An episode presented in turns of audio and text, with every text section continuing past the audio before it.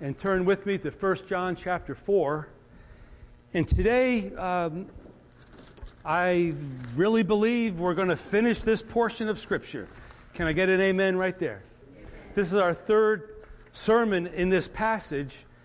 And so we're in 1 John 4, verse 7, going down to chapter 5, verse 3. So let me read it, and then we'll pray over it, and then we'll get into it. 1 John 4, verse 7. Beloved, let us love one another, for love is of God, and everyone who loves is born of God and knows God. He who does not love does not know God, for God is love. In this, the love of God was manifested toward us, that God has sent His only begotten Son into the world, that we might live through Him. In this is love, not that we loved God, but that He loved us and sent His Son to be the propitiation for our sins. Beloved, if God so loved us, we also ought to love one another. No one has seen God at any time.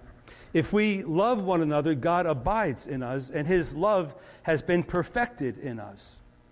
By this we know that we abide in Him, and He in us, because He has given us of His Spirit. And we have seen and testify that the Father has sent the Son as Savior of the world. Whoever confesses that Jesus is the Son of God, God abides in Him, and He in God. And we have known and believed the love that God has for us. God is love. And he who abides in love abides in God, and God in him. Love has been perfected among us in this, that we may have boldness in the day of judgment, because as He is, so are we in this world. There is no fear in love, but perfect love casts out fear, because fear involves torment. But he who fears has not been made perfect in love. We love him because he first loved us. If someone says, I love God, and hates his brother, he's a liar. And he who does not love his brother, whom he has seen, how can he love God, whom he has not seen? And this commandment we have from him, that he who loves God must love his brother also. For this is the love of God, that we keep His commandments, and His commandments are not burdensome. So, Lord, thank You for Your word today. We pray Your blessing over this passage one more time, Lord, as we make our way through this epistle. We welcome Your Holy Spirit to teach us what we need to know. And, Lord, in the process of this proclamation and preaching of Your word, Lord, that You would be pleased and honored, and You would be glorified through Your word today. And that Your people, the church, would be edified and challenged and built up because of it. So, Lord, anoint me to preach the way You want, and let us all have an ear that would hear what saith the Lord today. So we thank You for it. In Jesus' name we pray. Amen and amen. So we're finishing this sermon entitled, To Love as Christ. Started it a couple of weeks ago. The summary statement of this sermon is to love God and love people as Christ loves us. How many of you know that's a hefty challenge, to love God and love people the way that Christ has loved us? Before we get started, I just want to reflect on the author of this. That's the Apostle John. I know we talked about it last week a little bit, but I like history. I like the background. In fact, if you like history, I just remembered, every Wednesday at 12 o'clock, from 12 to 1, we have a Zoom meeting. Bill Unger is teaching on church history. It's entitled How We Got Here. It's a great study. I really encourage you to come and be a part of that. Every Wednesday from 12 to 1 o'clock on Zoom, we'll send you the ID numbers. But anyway, the background of this epistle is that it's written by John. John was one of the apostles. John is one of the pillars of the church that we read about in the book of Acts. He's a writer of the Gospel of John, these three epistles, and the Revelation at the end. He was one of the sons of thunder, which we talked about last week. He was a little rough around the edges. Notice how many times he says that they're a liar in the epistle. That's kind of an indication of where he's coming from. But God used him. He also had a heart for God. He's referred to as the one whom Jesus loved. He's the one that Jesus said from the cross. He said, John, behold your mother. Mom, behold your son. Take care of my mother. And he was certainly there on the day of Pentecost when the Holy Spirit fell and he began to proclaim the Word of God. He's been involved in the whole movement of the church. So when he says things, in my estimation, it carries a lot of weight. We already saw there's a few instances in chapter 4 and chapter 1 where he says, we were there. We saw him. We heard what he said. We were witnesses of his glory. And so this author knows exactly what he's talking about. And I just want to say, if God could take a son of thunder to use for his glory, can he take one of us for his glory? He can. He can. And he will if we let him do that. So anyway, we've been going verse by verse through this epistle. Our goal is to go verse by verse through 1 John, 2 John, and 3 John. Just like we're going through the book of Daniel on Wednesday nights, verse by verse. We call this, by the way, exegesis, in case you didn't know what we're doing. We're going through an exegetical study of the Word of God. So according to the Britannica.com definition, exegesis is the critical interpretation of the biblical text to discover its intended meaning. And it's true. When you go through verse by verse, man, you find things you would normally skip right over, you know. So we're finding all these little details. GotQuestions.com says that exegesis is the exposition or explanation of the word of a biblical text. So we've been going through this, looking at the context of it, the word meaning of several words, the critical application, cross-references, and also, just so you know, like when I study and prepare, I always look back to see what other great men and women of the Word have said about certain passages. So there's some other scholarship that's thrown in, as well as a fresh revelation from the Holy Spirit. So as we get into this today, verses 7 down to chapter 5, verse 3, we're giving a what I would call a summary or a condensed version of that text. I call it 5 takeaways, and I would encourage you to take notes. I remember back in the day, my first Bible, I think I showed you one time, there's a million notes in that. I would write it in it by hand in my Bible. People don't do that so much anymore, but if you want to take notes, you may want to refer to these things later on because the outline doesn't have a whole lot of notes to it. So I want to give you a couple of things to think about. To love as Christ, okay? So this is our summary. First of all, if we're to love as Christ, we have got to understand there is no way in the world we could do this in our own strength. It's an impossible task when you think about it. It says in verse number 7, Beloved, let us love one another, for love is of God, or love is from God. Love is God is the source of love. Verse number 8 says, God is love. And again, we're talking about the agape love of God. We're not talking about eros or phileo or storge. We're talking about agape, the unconditional, unmerited love of God to the world and to his people. And so he's asking us to love each other with that same kind of love. And I wondered sometimes why we all have such a hard time with this, but I did some research, and this is what I want to tell you. This is a test. This is a test. We already looked at it. I'll show you in a few minutes. But Jeremiah said a long time ago, Jeremiah 7, verses 9 and 10, the heart is wonderful and full of glory. No. The heart is deceitful. The heart is deceitful above all things and desperately wicked. Hello? Who knows it? I, the Lord, search the heart, he says. I test the mind. And there is definitely a test going on in the body of Christ today. Jesus kind of echoed what Jeremiah said. Listen to what Jesus said in Mark 7. He said, what comes out of a man, that defiles a man. Oh, boy. For from within, from out of the heart of men, proceed evil thoughts. Do I need to tell you this, by the way? evil thoughts, adulteries, fornications, murders, thefts, covetousness, blasphemy, pride, foolishness. All these evil things come from within and defile a man. So when you look at verse number 7, it says, "Beloved, let us love one another." This is an impossible task under the current circumstances of the fallen nature that we all have. If we are to love other people, we must abide in the love of God.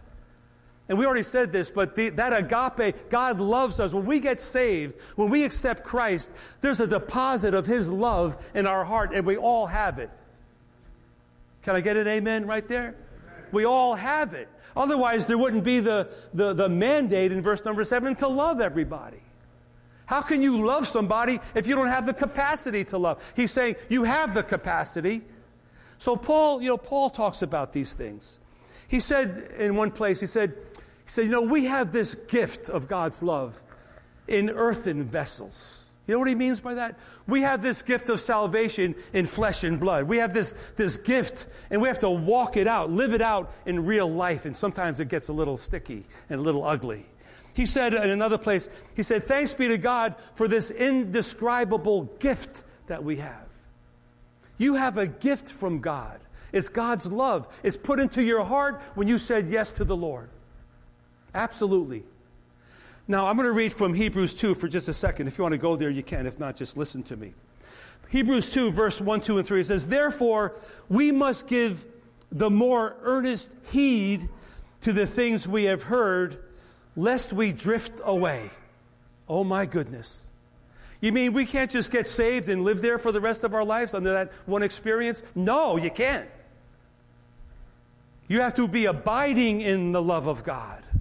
He says in verse 2, if the word spoken through angels proves steadfast, and every transgression and disobedience received a just reward, how shall we escape if we neglect so great a salvation, which at the first began to be spoken by the Lord and was confirmed by those who heard him, like John, for instance? But how can we neglect this gift that God has given to us?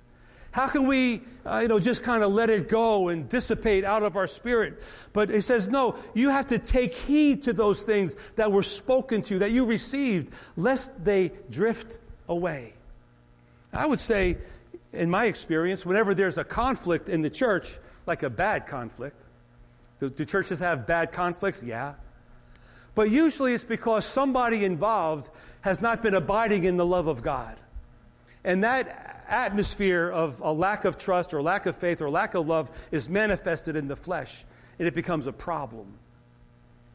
But anyway, the Lord is asking us to love one another. 1 John 3:14, we looked at this a few times. He said, "By this you know that you've passed from death to life, by how you love one another." Oh my goodness. Really? And now he's talking about the body of Christ. It's almost easier to love those out there. Because when you come into the body of Christ, we all have our stuff. Amen. I got my stuff.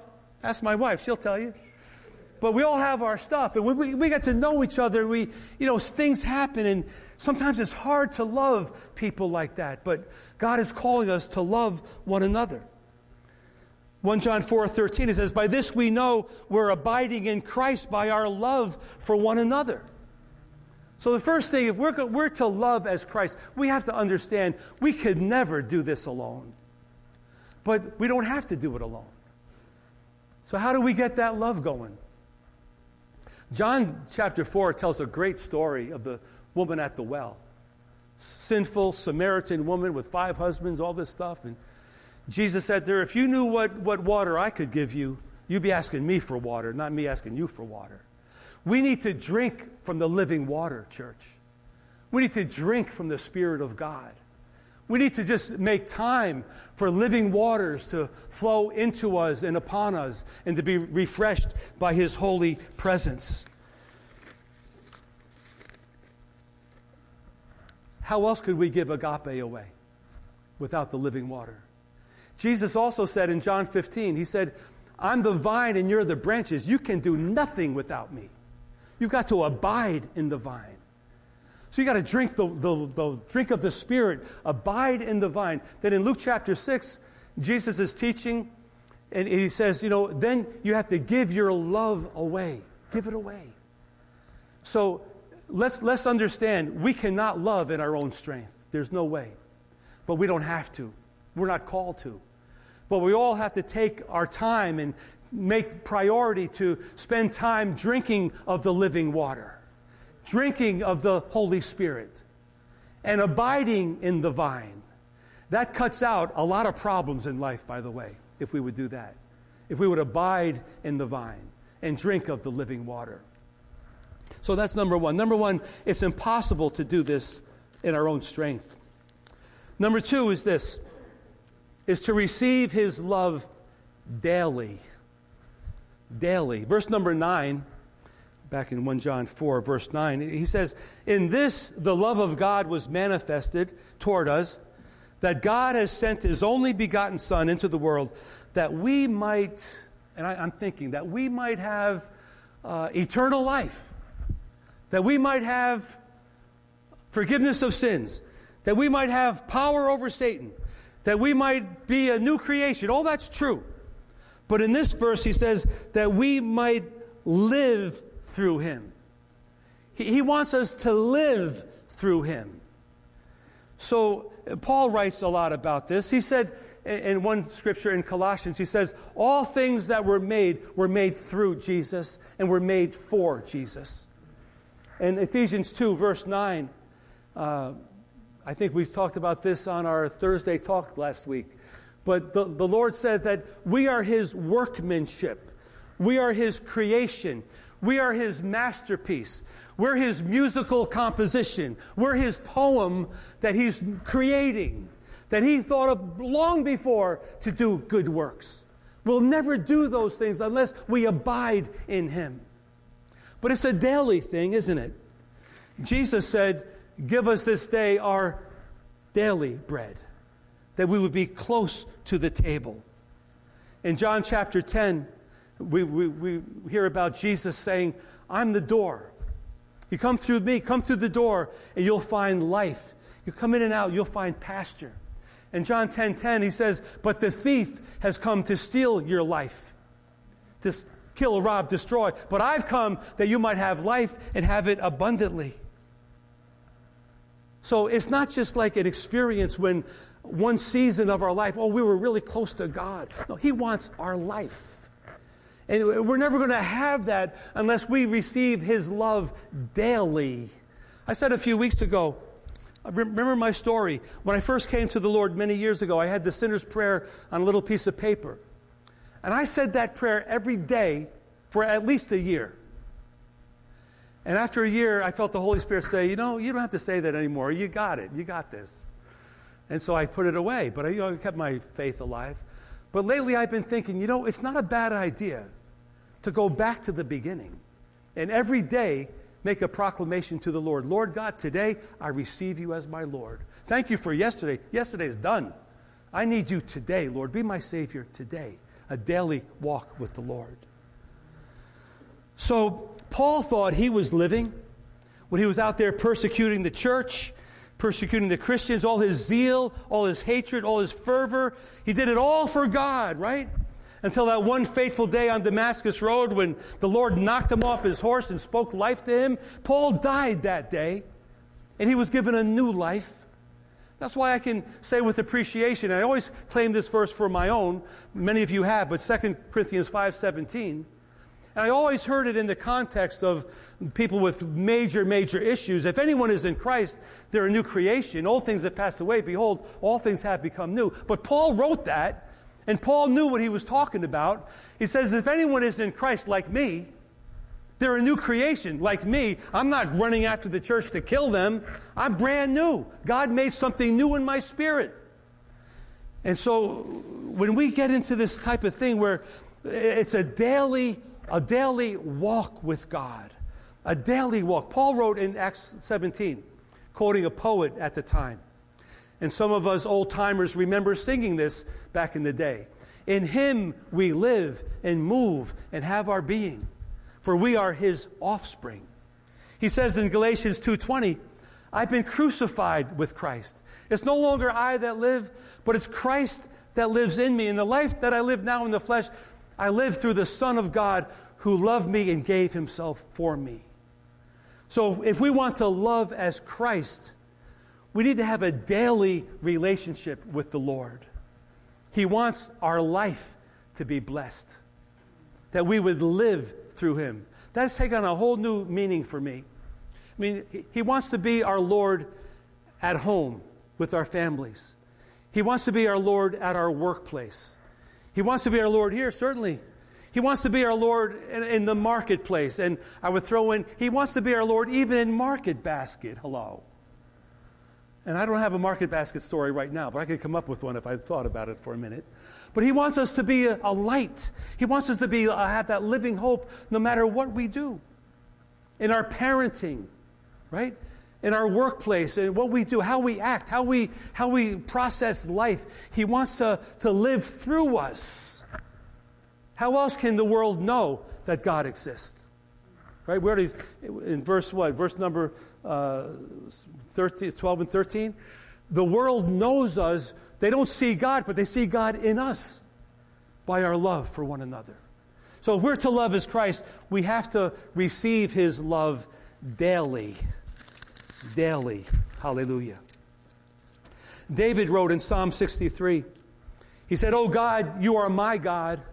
Early will I seek you." That's an easy phrase to remember. I would suggest you memorize that. So Psalm 63, verse 1. "O God, you are my God. Early will I seek you." That means every day, Lord, I'm coming before you.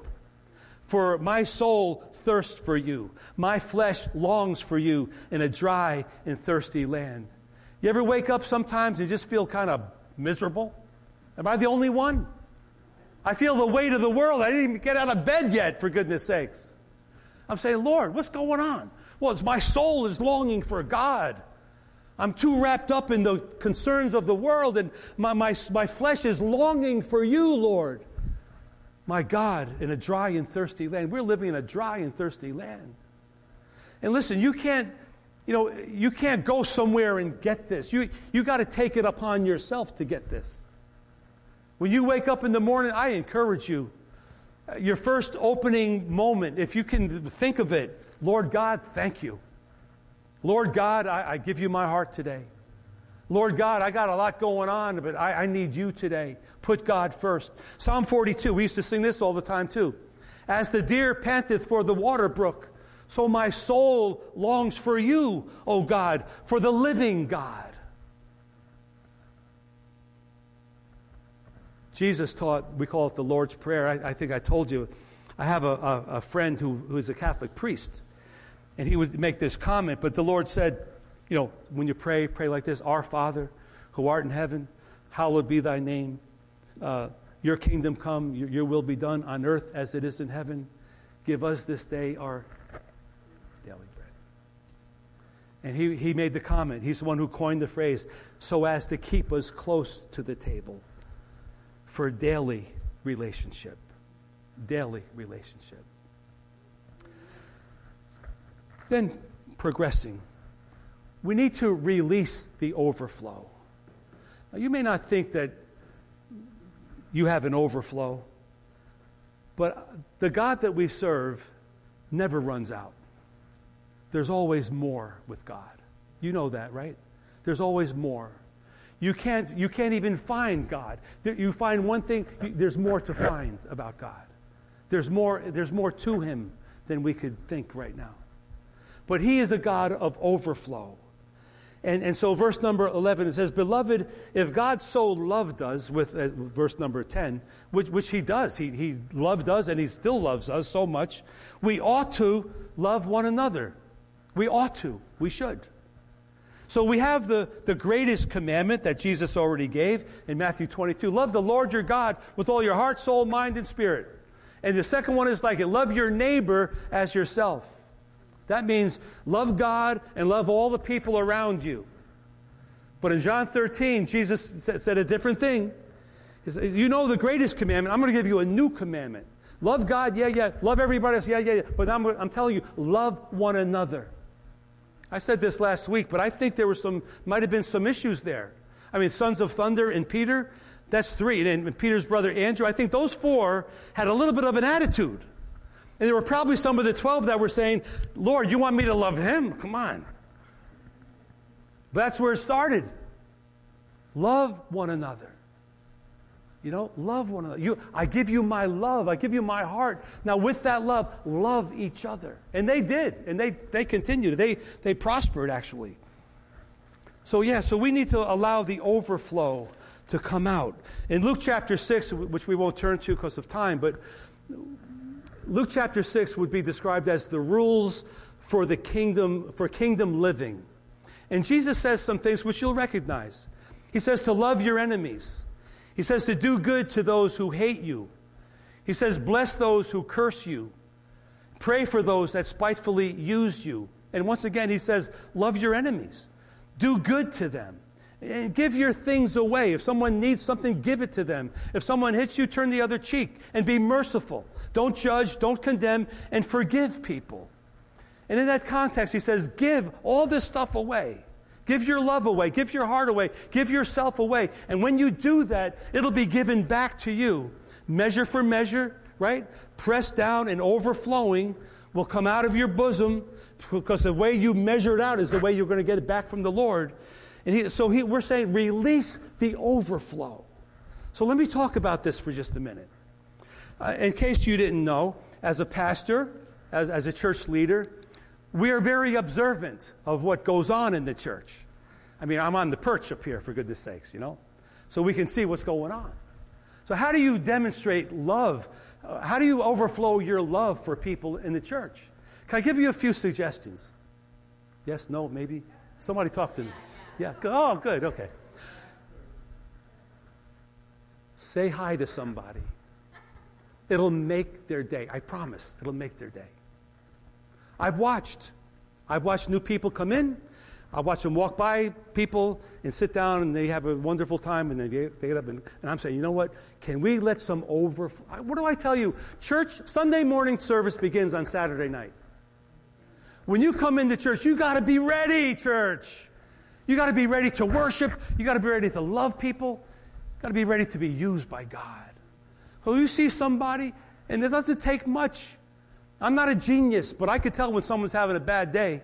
I can tell when someone needs a little encouragement. All you do is have to look. Be sensitive to that. And so, now don't get too nosy. I'm not saying that. But just, hi. Good to see you today. If the door opens, go there. But don't kick open the door when it's not meant to be open. But, let God use you to say hi to someone, to encourage someone, to be kind, to give a listening ear to someone, to help somebody. Maybe somebody needs a ride. Maybe somebody really just needs a smile. A little smile goes a long way. It really does. Maybe someone would just feel like, sometimes, don't you feel like this sometimes? You feel like nobody knows I exist. I could just go, whatever. No one sees me. Wouldn't it be nice if someone said, hey, good seeing you today in church. Oh, you see me? Yeah. Good to have you today. What about the proverbial Pentecostal handshake? When you put a $10 bill in your hand and you shake somebody's hand and they come back, ooh, look at that. Hey, that's not a bad way to show someone that you love them. I'm just saying. And this begins in the church. It's almost easier to love people outside of the church that are all messed up because, but we're talking about in the church. What about in your family?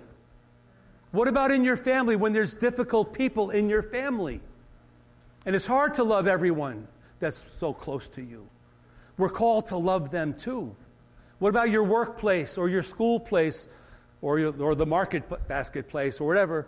God is calling us. Let the overflow, touch people's lives. That's how lives change. When they see Jesus in us. They hear Jesus in our words.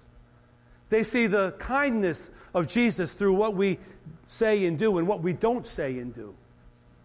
I'm just saying these are some ideas to let the overflow happen. But you know what? You have to have the overflow. And the overflow takes some doings, as we talked about already. Okay, here's the next one. Remember the commandments. In verse 21 and chapter 5, 2, and 3, verse 21 says, "This commandment we have from him, that he who loves God must love his brother also." This is reference to John 13. And there are several places where he uses that phrase. Chapter 5, verse 2, "We know that we love the children of God when we love God and keep his commandments. For this is the love of God, that we keep his commandments." And I have to ask the question, is keeping the commandments a part of salvation?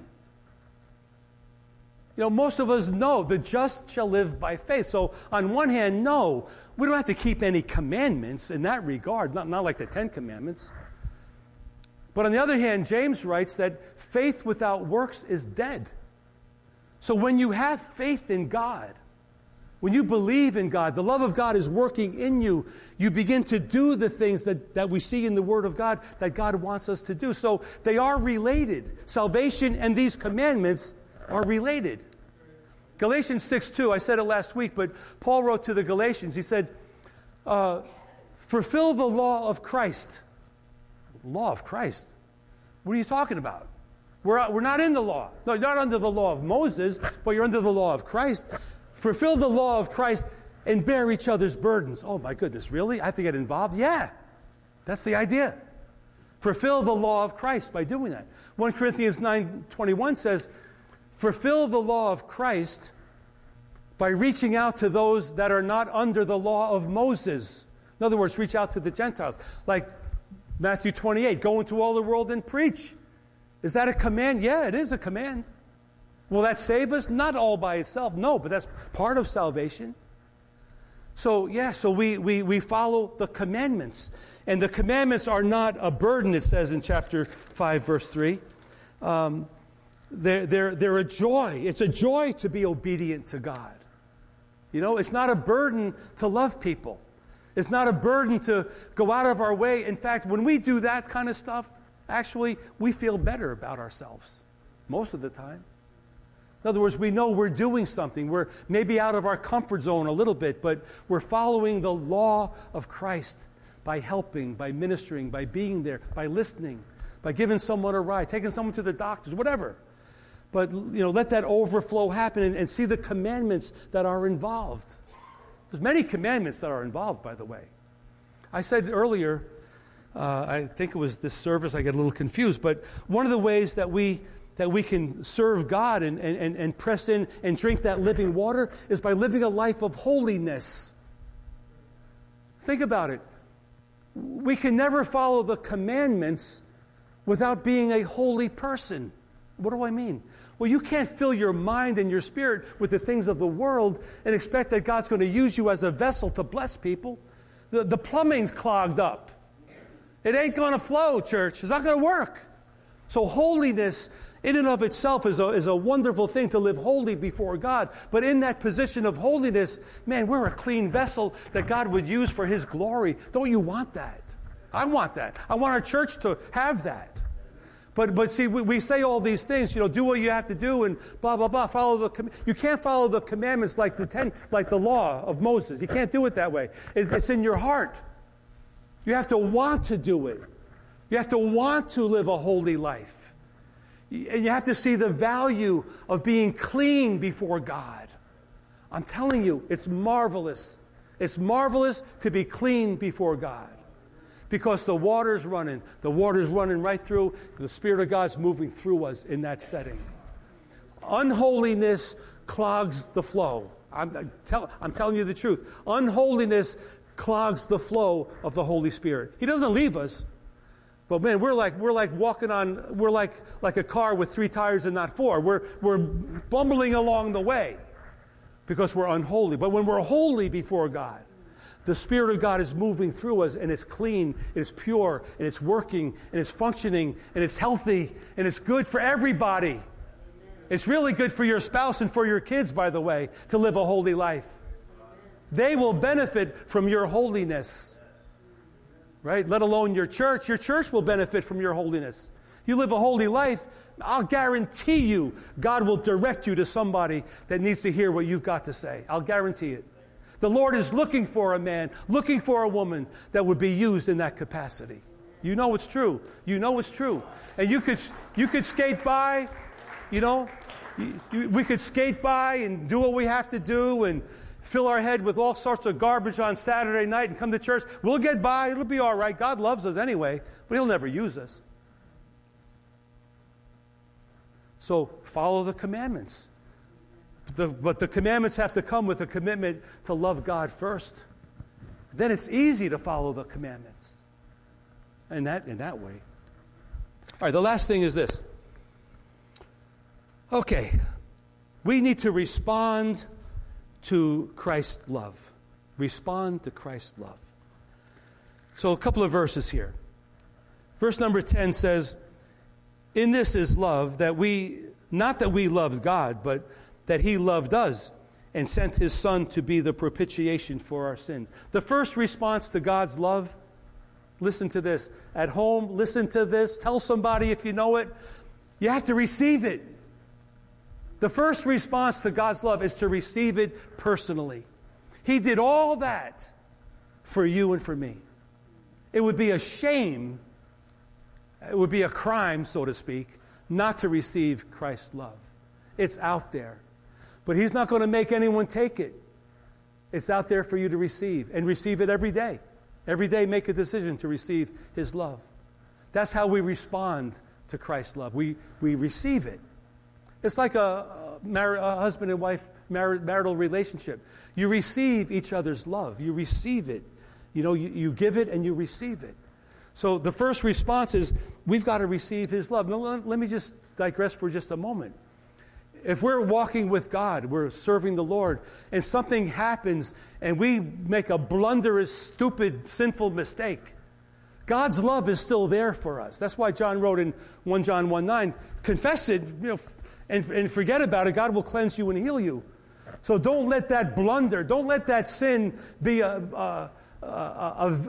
reason to backtrack from God. Instead, when you realize, man, I did the wrong thing, let that be motivation to get on your knees and repent before God and then forget about it and move on with God. So you have to receive His love all the time. It never stops receiving His love. It always is necessary to receive it. If we ever get to a point where we think we don't need to receive His love today, whatever day that is, we're in big trouble. If we think we can function on our own, that will never happen.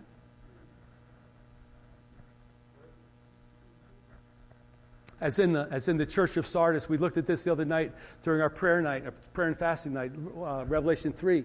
The church of Sardis. To the church of Sardis, write this. You have a name that everyone, you have a big name, but you're dead.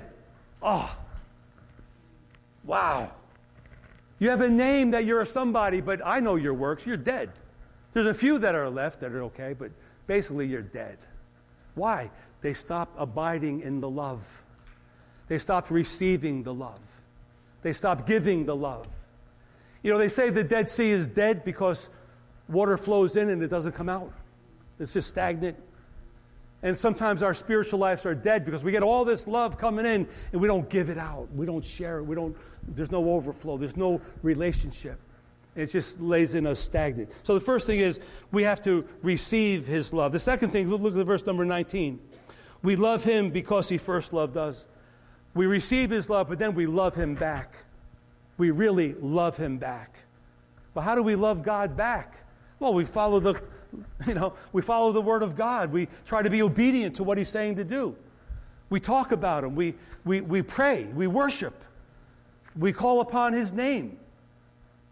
So we receive Him, but we love Him back. That'd be like a husband and wife when only one loves. They don't love each other. Just one loves. It's a miserable relationship. But He's calling us to love Him back. That's how we respond to His love. Chapter 5, verse 1, it says that whoever believes that Jesus is the Christ is born of God, and everyone who loves Him who begot also loves Him who is begotten of Him. So how do we respond to God's love? We love Him back, but we also love other people that are begotten by Him. We're the begotten of God. I like that phrase. We're the begotten. Who are you? I'm the begotten of Christ. Who are you? I've been begotten. I've been born again. I've been filled with the Spirit of God. And then verse number 3, it says, this is the love of God, that we keep His commandments. So how do we respond to His love? We love each other, but we also keep His commandments, and we're always on the lookout for doing what He wants us to do. So I'm pretty excited about this passage. Been in here for 3 weeks, and here's our summary statement. To love as Christ, we must realize it's literally impossible to do without the Spirit of God living in us. Number 2, to love as Christ, we have to receive His love daily. What happens tomorrow? Man, we have a fresh dose of His love today. I could feel His love today. Tomorrow's another story. I'm going to need a fresh dose tomorrow, and the next day, and the next day. And we need to release the overflow. Oh, some of them say, that's not my personality. Can I tell you something? When you received Christ, your personality changed. You're different. You're born again, right? You have a different way about you because the love of Christ is living in you. So let that overflow come out. And remember the commandments, that's important. And respond to Jesus' love. I would say daily respond to His love. Hallelujah. So we're gonna read 1 John 4:7-8. Why don't we stand together? I asked this question at the early service, and I said, how many of you remember the day when we used to sing those verses all the time? 3 people raised their hands. I said, what? Then someone said, well, sing it. So we sang it. How many of you know this song, 1 John 4:7? Who? Raise your hand. Wait, 1, 2, 3, 4. Oh, got a few more. 5, 6, all right, 7, 8. 9, 10? No? 8, 9? Okay. Well, let's sing it. We'll sing it and then we'll say it. Someone has to help me because some of the melody I forget. Dave, maybe you could help me. Beloved, let us love one another, for love is of God, and everyone that loveth is born of God, and knoweth God. He that loveth not, knoweth not God, for God is love. O beloved, let us love one another. 1 John 4:7-8. What key are we in? Oh, beloved. F?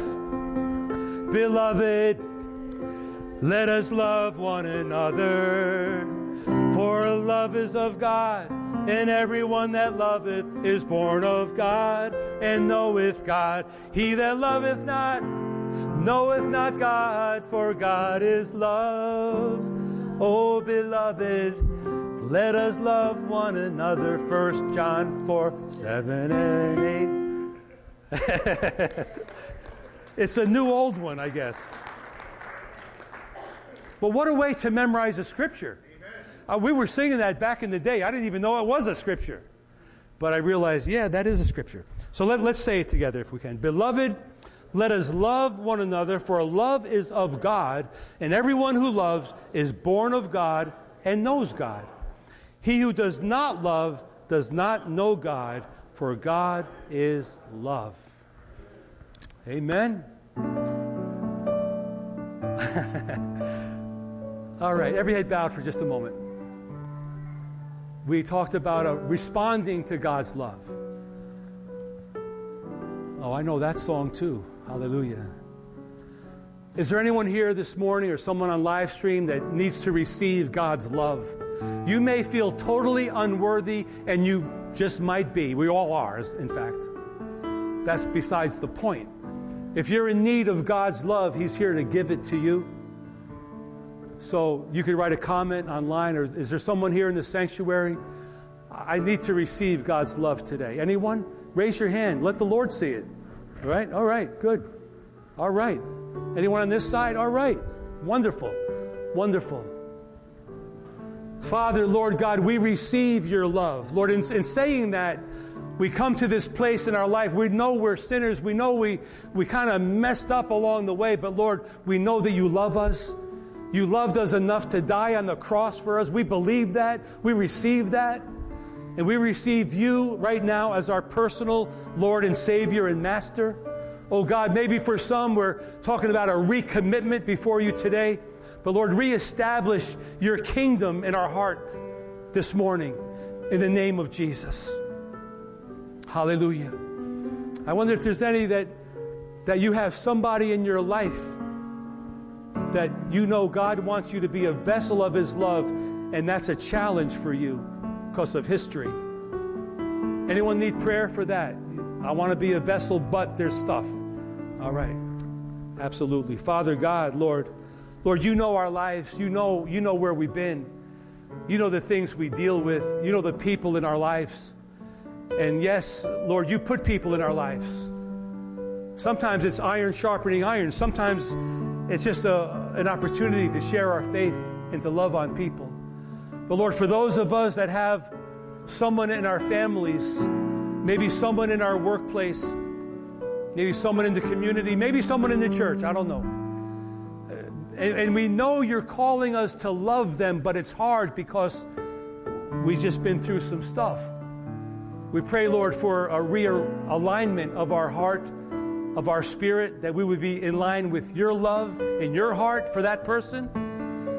And Lord, that you would use us somehow to touch that person's life. And Lord, if we're not the one to be used in that situation, we pray that you would send somebody that could touch them the way they need to be touched, a Christian person. Maybe we're on the next level, but we just pray, we give you that situation and ask you, Lord, to move in those situations where we're feeling the tug on our heart to be used by you, and it's hard. Absolutely. Help us, Lord.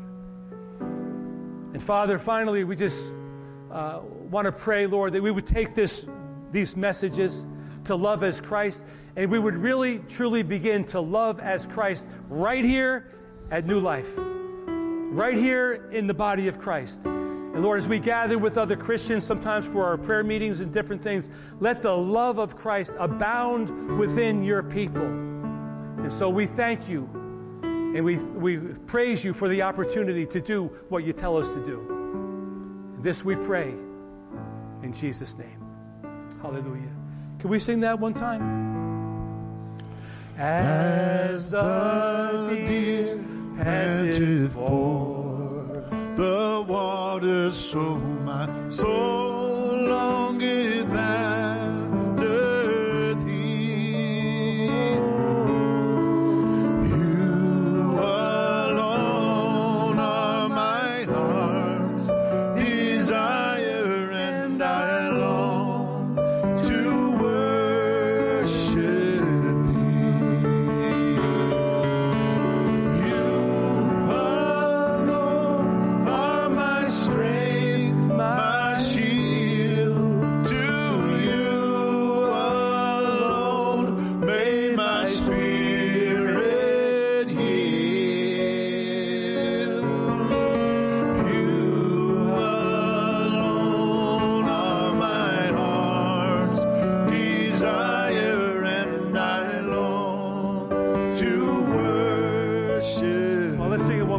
from the beginning. As the deer panteth for the water, so my soul longeth after thee. You alone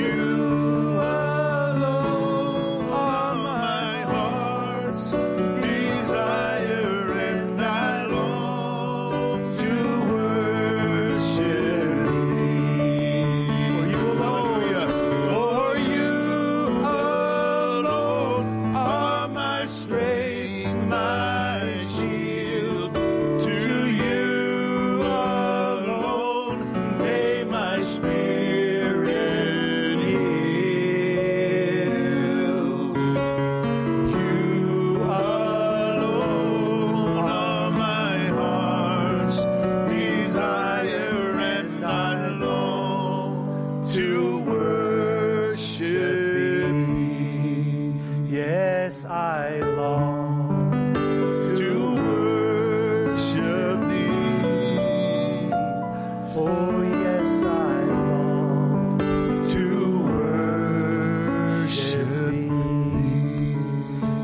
Can we gather around up here real quick? Everyone, haven't done this in a while. Everyone, just come on up. I'm going to pray a blessing over you. Praise the Lord. If anyone needs prayer time at the end, we'll be available. Father God, I just want to pray over the congregation today, Lord. Let us be like the deer that longs for you. Let us be like the deer looking for the water brook, the living waters of your Spirit. Let our soul be thirsty for you, God. Create a thirst in us, Lord, that we would do whatever it takes to run after you and to receive your love. And Lord, help us to apply these sermons in our lives, in the life of this church.